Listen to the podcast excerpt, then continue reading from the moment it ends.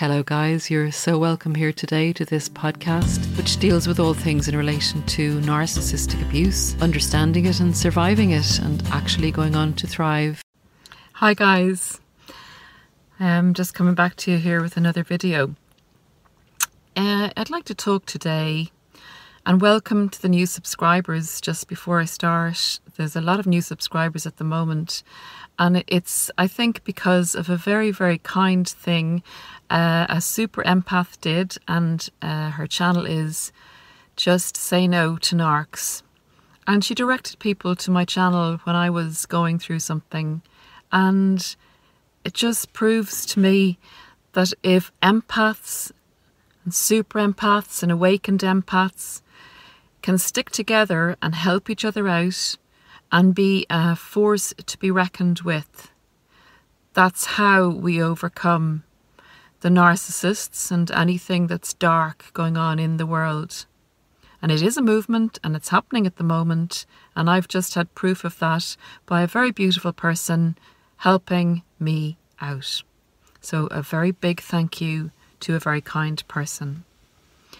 It's, it's the small acts or the the things we do that can make a huge difference in a kind of a, a knockdown effect the whole way around, and spread that goodness and kindness and help and assistance and spread the light in the world, basically.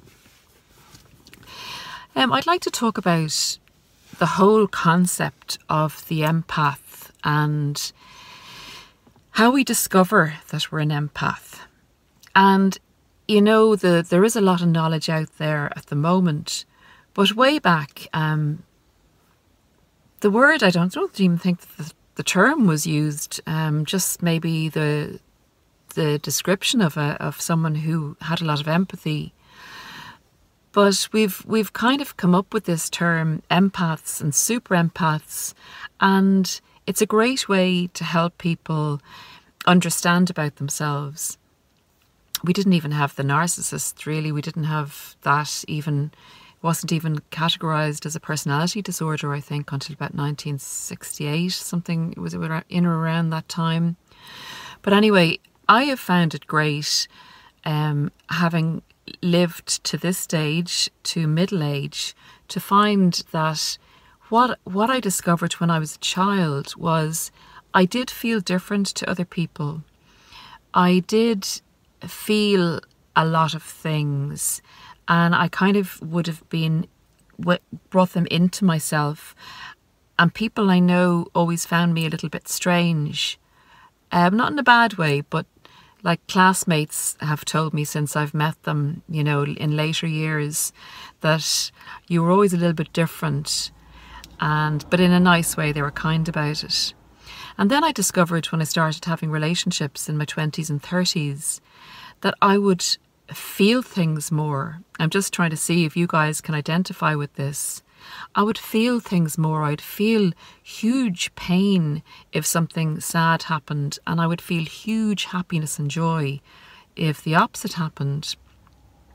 And I observed that not everybody seemed to be affected by the same type of things that I would be. And some people seem to be quite on a level and more bland about their experiences. So I noticed that. And following on from that, I was very aware that I could go into a room and I could feel an atmosphere. And we do feel these things as empaths. We can nearly feel a vibration in a room. And honestly, some of us, when we really hone into the skill that we have or the gift that we have, we can nearly tell a person's personality by the vibe that we get from them, by our, by the way we visualize them. We see, we, we compute nearly an image of the person. We, we can, we nearly get a feeling of the emotion that's coming from them, and we can nearly sense their aura. Tell me if you guys have, have felt this as well. It used to kind of frighten me a little bit that I could tell so much about someone. But now that we've got this knowledge and it's kind of explained, it makes it more, it makes it wonderful, because you realise that you do have a gift and that a lot of peop other people have it as well. And the more we tune into it, the more we can use it for good. Now, the narcissists also have this ability to hone in on people and get to know them very quickly. But they use, use a technique. Uh, they use the love bombing technique, and they use questions, and they have methods of getting to know someone. We instinctively nearly know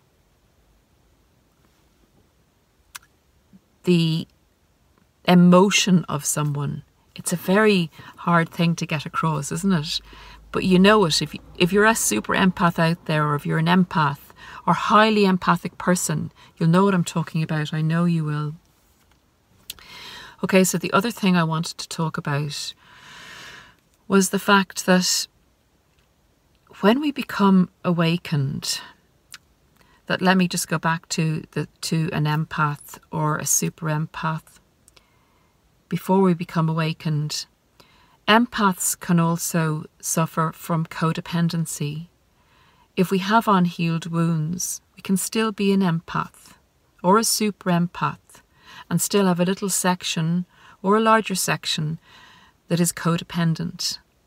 And unless we heal the wounds of the codependency, the narcissist has the most juicy victim you could ever imagine. Because the narcissists adore empaths because we are full of fuel for them. And the codependency side of that, if we haven't healed the wounds, can really hook us into them.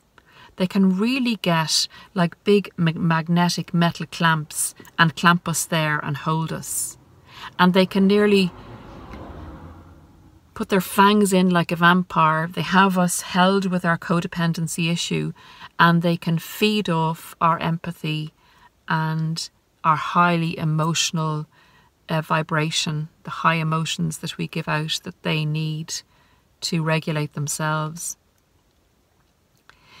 They can take an empath down by honing in on the codependency, and that is their in to actually destroy us.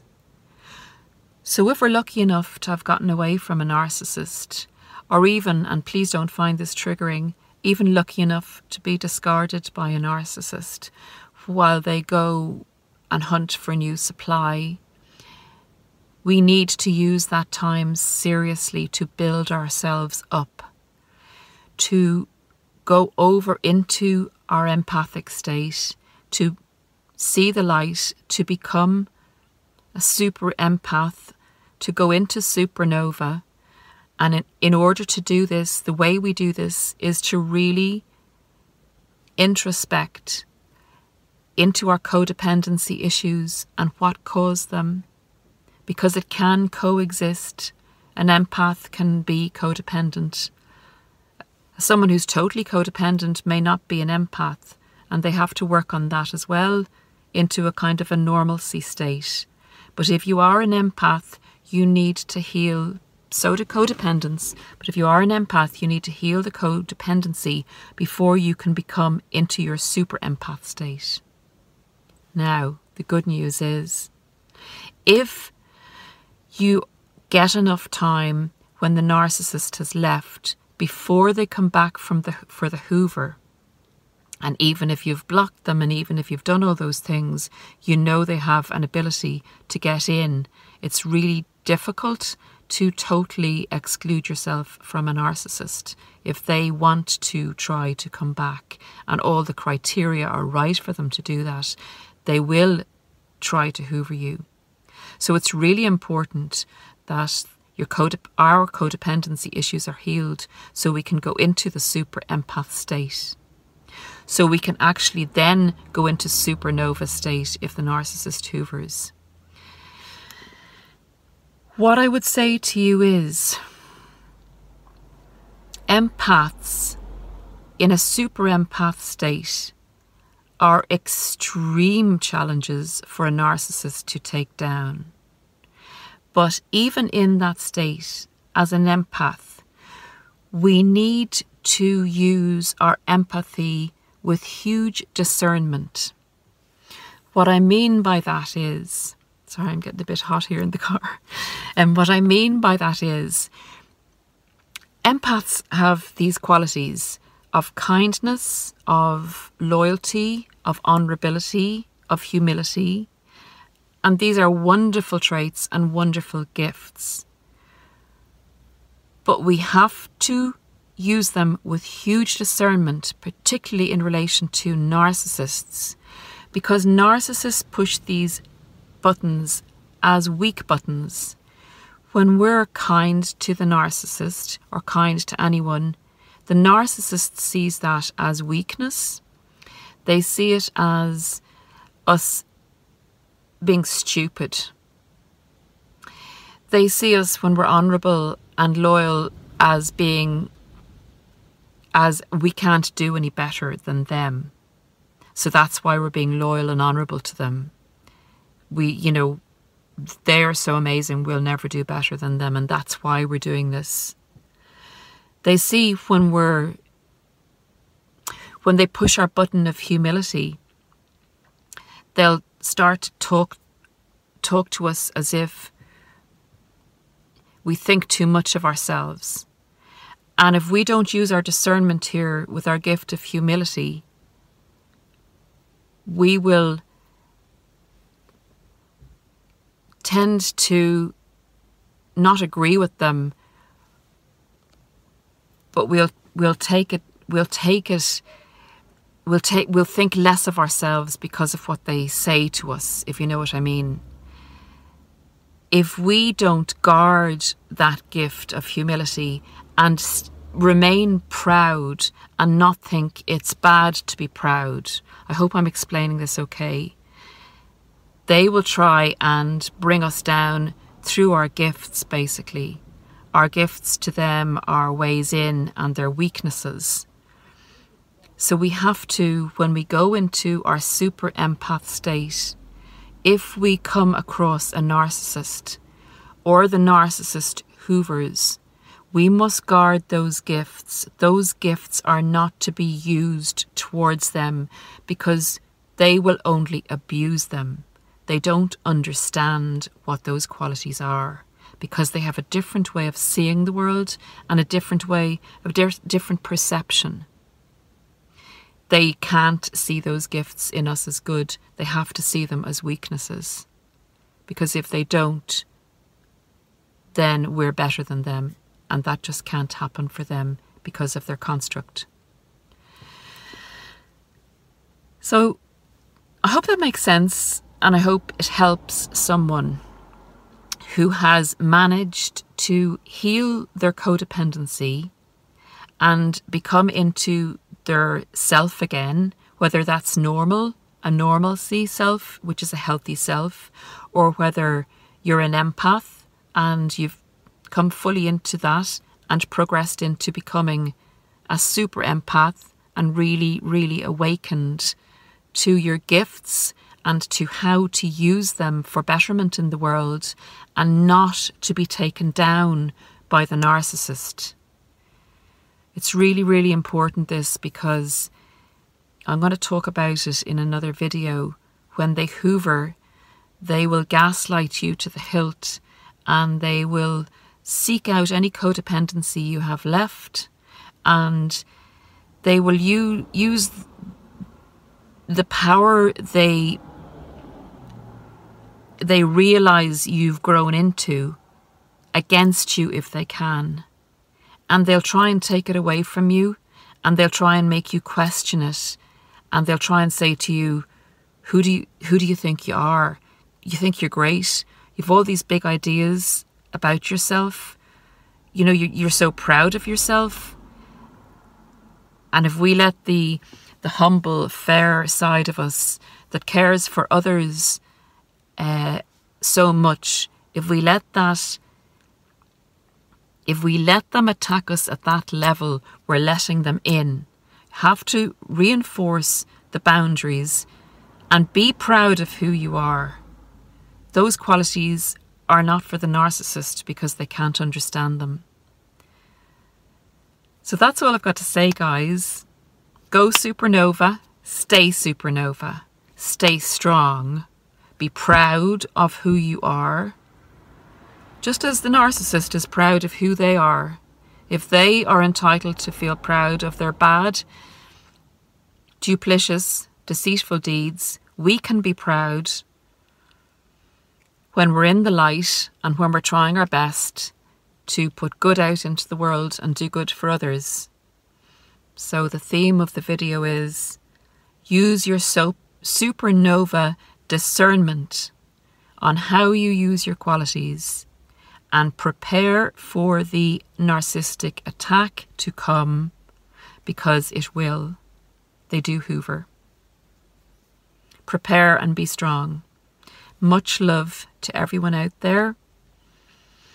Hope you're having a great day, genuinely, and I hope something good happens today.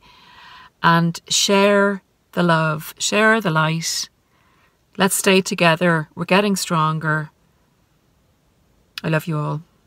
Thanks, guys. Bye.